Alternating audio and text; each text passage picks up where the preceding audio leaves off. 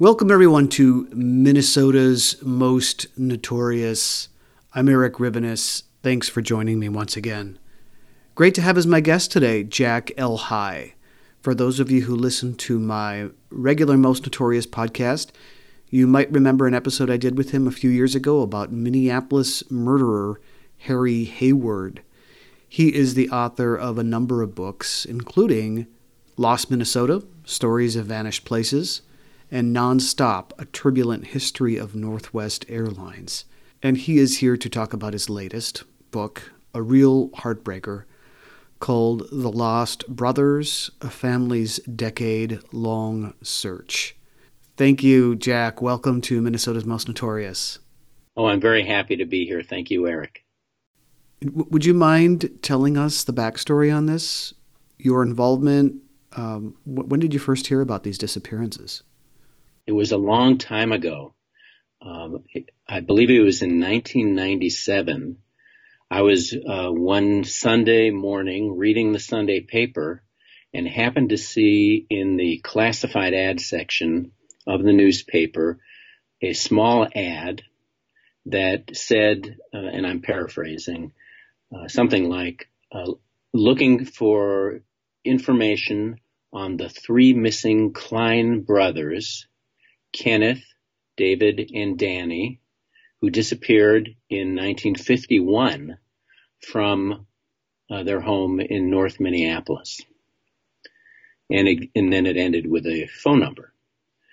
And that struck me as very unusual and very intriguing and potentially very sad too that someone uh, 35 plus years after the disappearance of some children was still looking and so I called the number that was in the ad and spoke with Betty Klein, the mother of the missing boys, who uh, invited me to come up to their uh, to the farmhouse that she and her husband lived in in rural Monticello, Minnesota.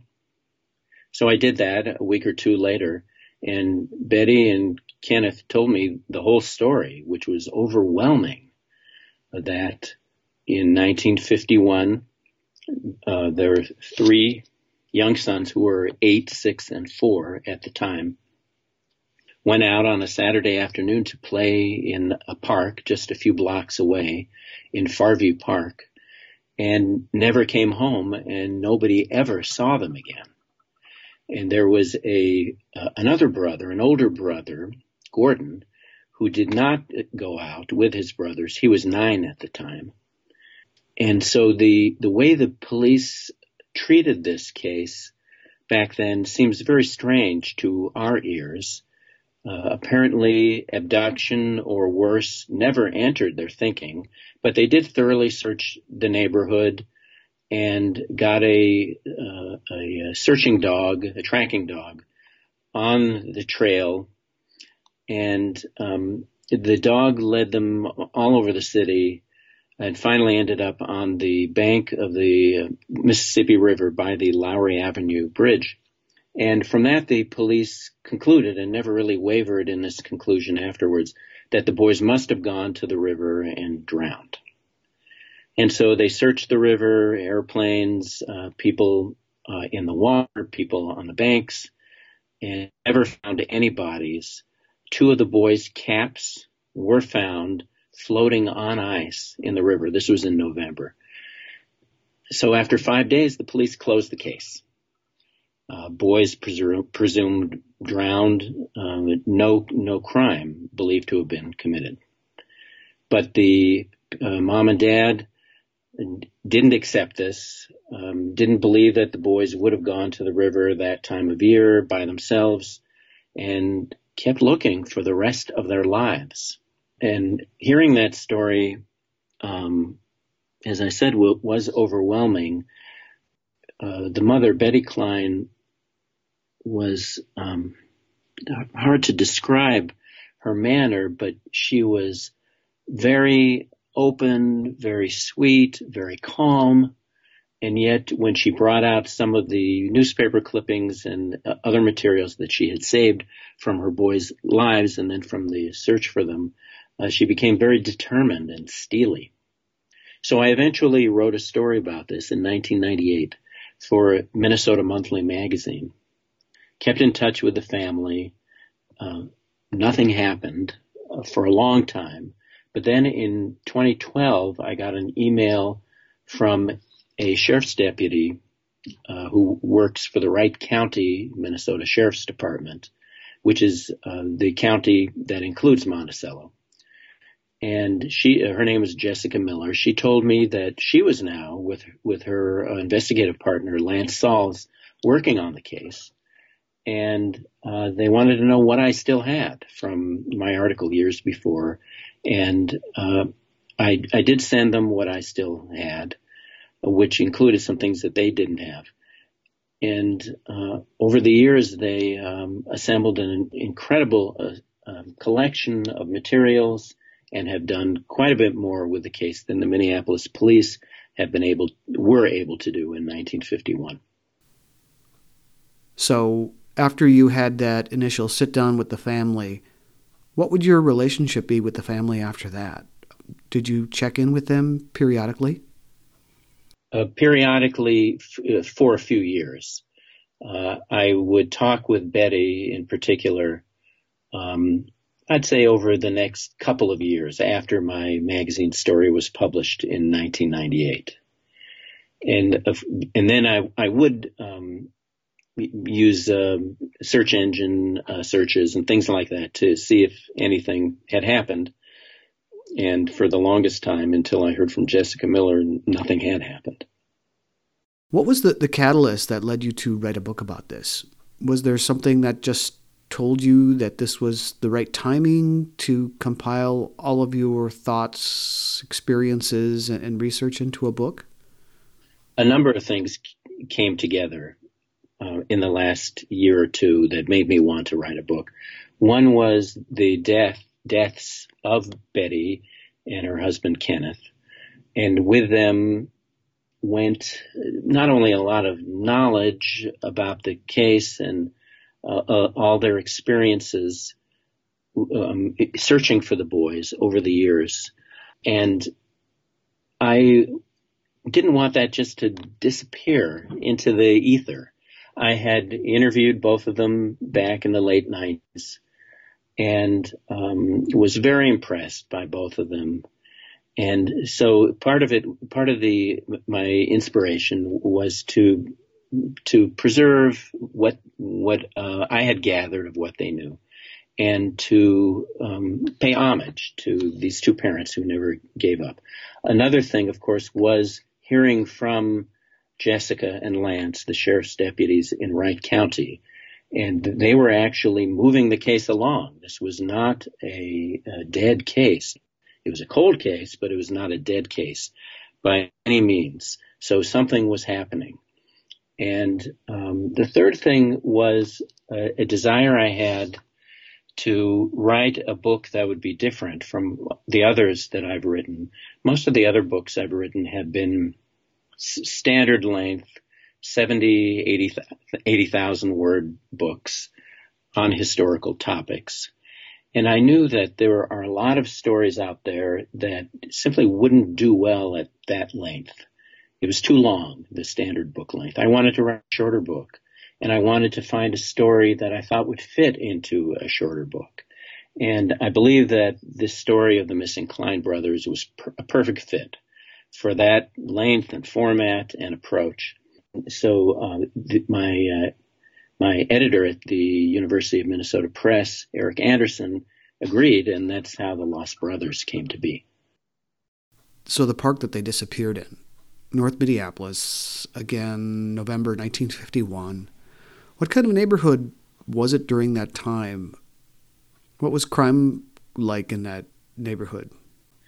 That that uh, part of North Minneapolis is called the Hawthorne neighborhood, and back in 1951, it was a uh, a, a, quiet and uh, safe and a good neighborhood to to raise families. It was a working class neighborhood, a large number of Catholic families in the neighborhood at that time, and all of the people who I have interviewed who lived in the neighborhood or grew up in the neighborhood at that time have fond memories of, of living there.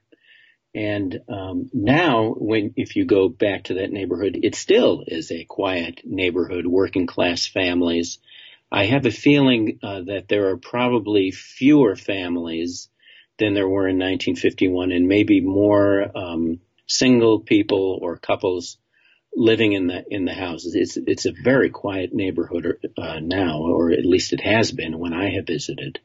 And then Farview Park, which is kind of a cornerstone of the neighborhood, is still a wonderful park. It's quite big, and it has a uh, high point uh, towards the south end of the park, which gives quite a view of Minneapolis, um, including downtown and all the way to the river.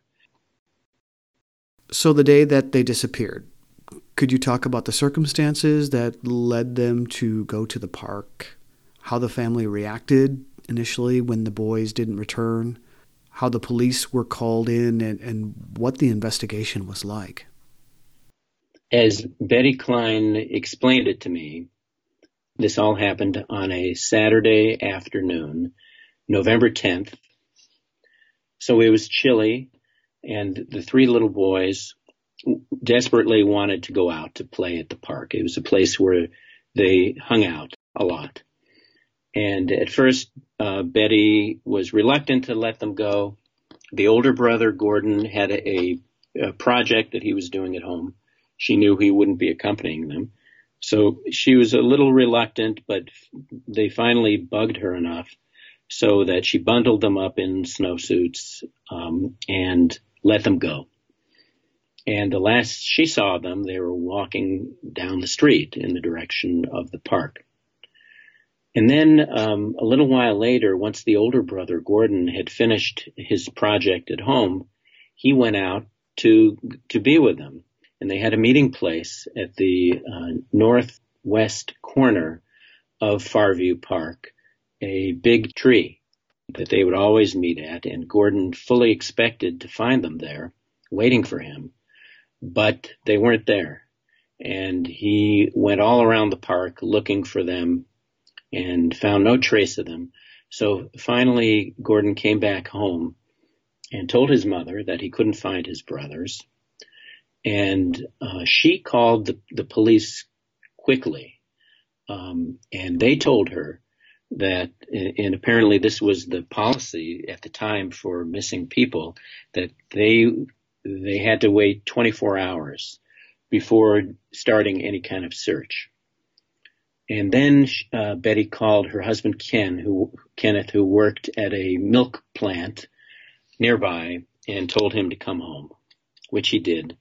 And then he joined Gordon in the search, was driving around, looking at all the places they might expect to find the boys, and didn't. Meanwhile, despite what the police had said about not starting a search for 24 hours, they had begun that evening uh, doing some driving around themselves, more informally looking around for the boys. And when night came, uh, still when the boys were not to be found anywhere, Kenneth and his brother-in-law, uh, con- through the night, continued driving around looking for the boys, and then some other relatives, including Betty, joined in the search in the morning, and finally, the uh, the police officially uh, joined the search the following day on November 11th, 1951, and they, they did uh, they did a good search. They um, d- knocked on doors. Um, they searched um, some of the uh, hangouts of the boys, including the uh, Gedney pickle plant uh, right by the Lowry Avenue bridge where the uh, dog later tracked the trail. And everyone came up with nothing. There were some false alarms along the way. Uh, there were um, someone reported uh, seeing three boys standing by a truck in Anoka County. They checked that out, and those boys belonged to the owner of the truck. And some other false leads like that. That the Kleins got a lot of crank calls. Once this began being reported in the media and the newspapers covered it heavily at the time, um, crank calls came in, weirdo letters, um, including a ransom note that directed Kenneth Klein to um, go to an area north of the Twin Cities to drop off money. He did go there um, with under being monitored by the FBI, uh, but no one ever showed up to pick up the ransom money. And then a few days later was the dog tracking and the caps found on the ice. And that pretty much sealed the investigation. Uh, there, there was not much after that except for uh, tracking planes continuing to go over the river, which was the Mississippi River, which was very clear at the time. And it was easy to see objects in the bottom of the river channel. And that's where the official investigation ended. What made Betty believe that there was more to the disappearance than a simple drowning? Did, did she ever believe that herself, or did her gut tell her something different pretty quickly? No one in the family believed the drowning explanation, and uh, nobody now believes it either and that is partly because um, th- if three boys had drowned in the river, you would expect later on, at some point, at least one of those bodies to appear or come up. That never happened. And um, so the the Kleins believe there had to be another explanation. Uh, about a month after the boys disappeared, someone, a neighbor, mentioned to Betty and said something like, you know, there are a lot of families who would like to have three great boys like that. And that's when the possibility of abduction first seriously entered her mind. And for the rest of their lives, Betty and Kenneth be- did believe that their boys had been taken by someone and um, maybe um, raised uh, by another family or sold to another family and had grown up somewhere else. And so they focused a lot of their later search attempts on making posters showing age progressed photos of the boys. And by this time, the boys would have been in their 50s. And uh, posting them at places like truck stops, places where guys hang out all around the country. And um, interestingly, two times uh, men responded to those posters thinking that they might be one of the missing boys because they had questions about how they had been raised and what their actual origins were. But it turned out neither of those men were one of the Klein boys. So the the Kleins tried everything imaginable. They even consulted with psychics. They consulted with a famous uh, psychic horse on the East Coast. The horse um, gave messages by pointing its hooves at a poster that had letters of the alphabet on it, kind of like an Ouija board and and so the owner of the horse was able to to make words out of what the horse was pointing to and served as interpreter. And the message from the horse was to go looking along a street in St. Paul. Uh, it turned out there was a street by that name, but it had been abandoned years ago and there was nothing to be found there. So they were determined, persistent, and desperate and at the time that I came into the story. Again, as you said, it's obvious that the boys didn't drown. It doesn't make any sense. But still, the police, during the time of the investigation, wrote it off as a drowning. Do you believe that there was something going on um, within the police department? Or, or were the police just interested in closing the case and moving on? That's a complicated question. Um, I believe that it's most likely that the police were uh, conducting their investigation in all sincerity, using all of the tools and techniques available to them, and that um, w- uh, when the, the, the combination of the dog track leading to the river and the two caps being found on top of ice in the river pointed them in the direction of a drowning. And they became afflicted with what a um, cold case investigator I interviewed called the disease of certainty, which means that that they became certain that this was what happened, the most likely explanation of what happened, and they lost interest in any evidence or the possibility that something else may have happened. So I don't fault the police in 1951 for conducting a poor investigation within the limits that they had set up for themselves, uh, but they were limited in their conception. Among other people interested in this case, United States Senator Hubert Humphrey became involved at one point, right? That's right. Uh, Humphrey was at that time a senator, uh, Minnesota senator, and the Kleins had written to him for help. And this was years years later now. And uh, they they reached out to a lot of different government officials for help. And uh, in a letter, Humphrey said that he would check with the FBI and, and just find out more, which he did. He did follow up on it quickly. And he, he, and there was nothing favorable that he could report to them. And his, his only suggestion was that they keep in touch with the police, keep in touch with the FBI, other law enforcement officials, and not give up. It was actually a very nice letter he wrote to them, uh, far nicer than the letters they received from J. Edgar Hoover himself, uh, who was very officious and wrote with a bureaucratic tone and didn't offer them much hope or sympathy. You've been in contact with the family in recent years, of course, to write this book. What about Gordon now? Um, there are some siblings that were born after the boys went missing who have heard the stories over and over again from their parents and older brother. How does the family feel about this? What was their reaction when they heard you were writing a book about what had happened, what they had gone through? The Klein family, the, the brothers, um, it's all boys in this family.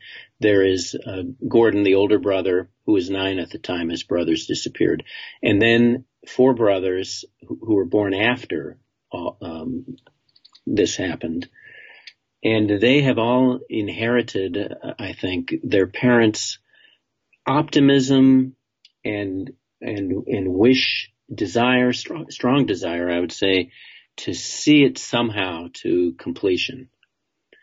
There is a, a burial plot for the missing boys in Monticello, waiting for them.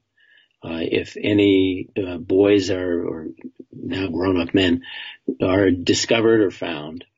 And they just want this episode of, of their family's life to be over. So when I did talk to them about writing the book and also about um, producing a podcast um, in cooperation with Twin Cities PBS, they were uh, very open and welcoming.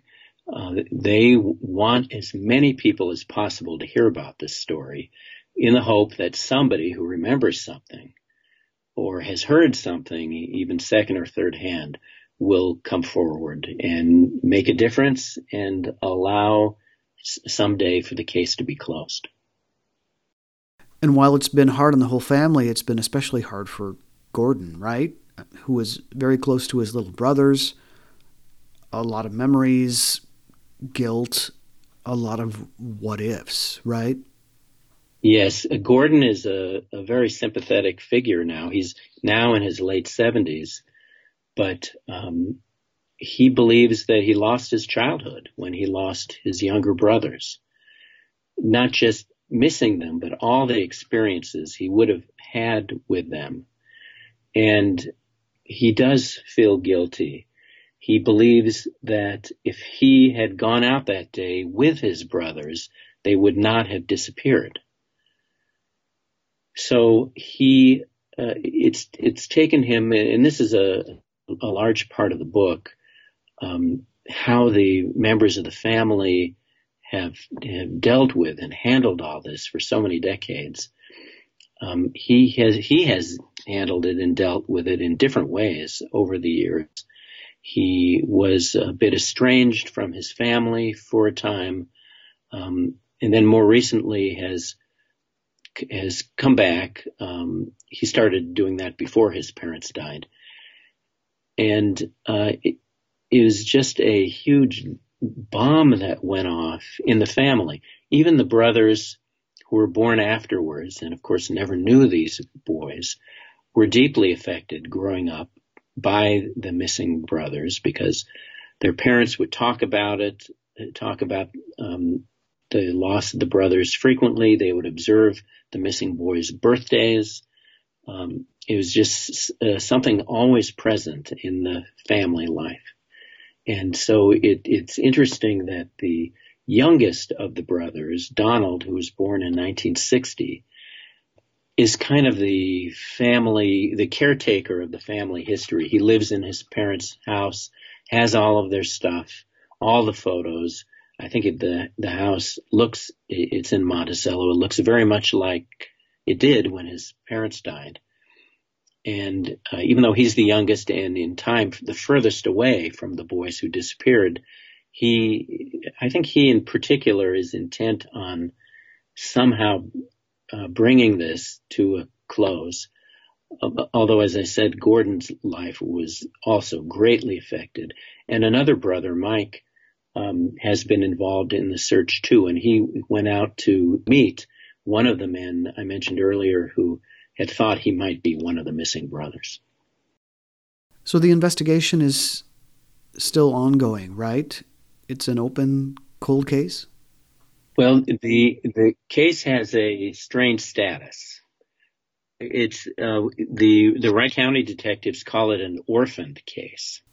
Okay. So the the police closed it in 1951, and the Minneapolis police will not reopen it until there is um, convincing, persuasive reasons to do so new evidence, um, anything that would indicate that there was something wrong with the earlier investigation.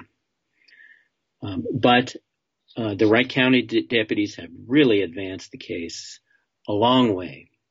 And they have this, all of this information. They developed a list of suspects, action that can be taken now to eliminate suspects or to learn more about them. So what's needed now is for a police agency with jurisdiction, whether it's Minneapolis or the Minneapolis Park Police or the FBI, to take it up again. That podcast you've been working on, it's still going forward?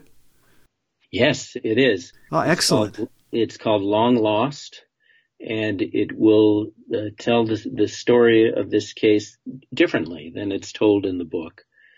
Um, it, it's more personal. I narrate much of it, and um, you know, whereas the book, The Lost Brothers, is more of a you know long form journalistic telling of the story. This is uh, the podcast, Long Lost, is as I said more personal, but also, of course, um, involves the voices of people who are in the study or in the story uh, including brothers, members of the Klein family, people who have investigated the case over the years, experts in various aspects of cold cases, that kind of thing.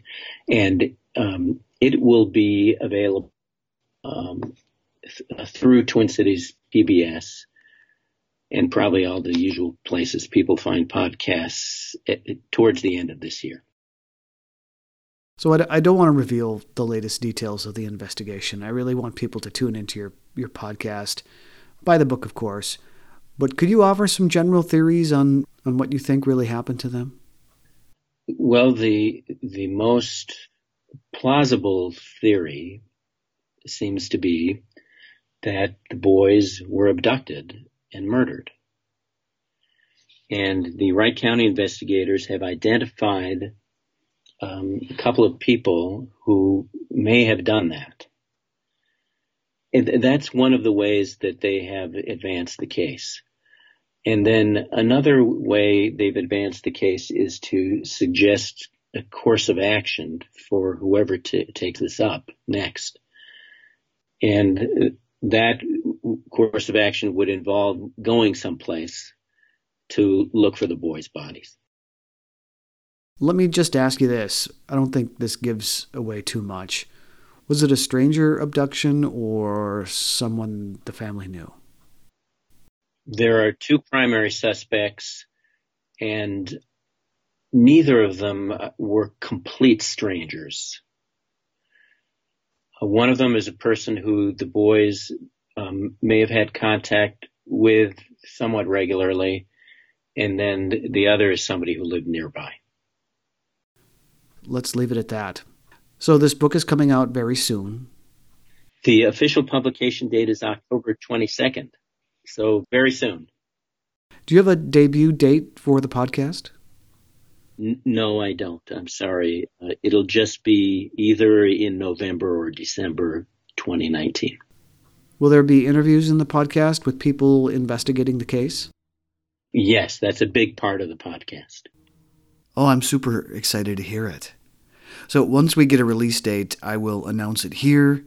And in the meantime, uh, listeners go out and get the book, Lost Brothers, as a primer for the podcast. Right. Well, thank you.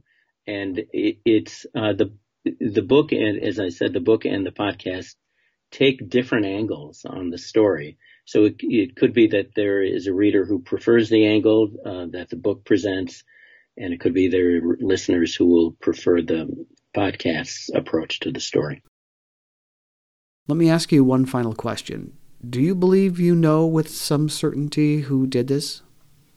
I think one of the suspects that the uh, Wright County deputies have identified is a very strong suspect. But it's uh, uh, certainty, no. I don't feel certainty about that person or any other person. Well, this has been excellent. Thanks so much, Jack. Thanks, and uh, thanks so much for having me.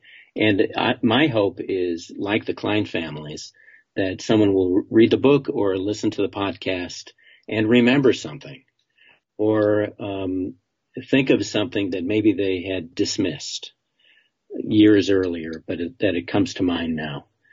And I, I hope that what will come out of all this is a close to the case. I won't use the word resolution or closure, um, but an ability to say, to say, this is what happened to these three boys. Now we know. And, and the family can live with that. And if someone listening to this has a piece of information to share, how can they contact you? They can contact me through my website, which is elhai.com. That's E-L hyphen H-A-I dot com. And you have a, a wonderful little newsletter as well. Do you mind telling us about that? Sure, happy to. For the past couple years, I've been producing once a month a newsletter called Damn History, and it came out of my interest in being a, a, a writer and a reader of popular history, which means history not written for primarily for academic audiences, but for the general public. And so every in every monthly issue of Damn History, I include uh, some things that I've written and also some things that I've gathered online, uh, not just uh, great history stories, but um, stories that are about technique and uh, approaches for writing history, things like, and resources for writing history, things like that. So it's a lot of fun for me to put together. And uh, I would love to have uh, anyone interested who's interested in popular history to subscribe to it. Well, thank you. Thank you, Eric. I appreciate it. Again, I've been speaking to Jack El-Hai. He is the author of the brand new book, The Lost Brothers A Family's Decades Long Search. This has been another episode of Minnesota's Most Notorious. I am Eric Rivenes. Until next time.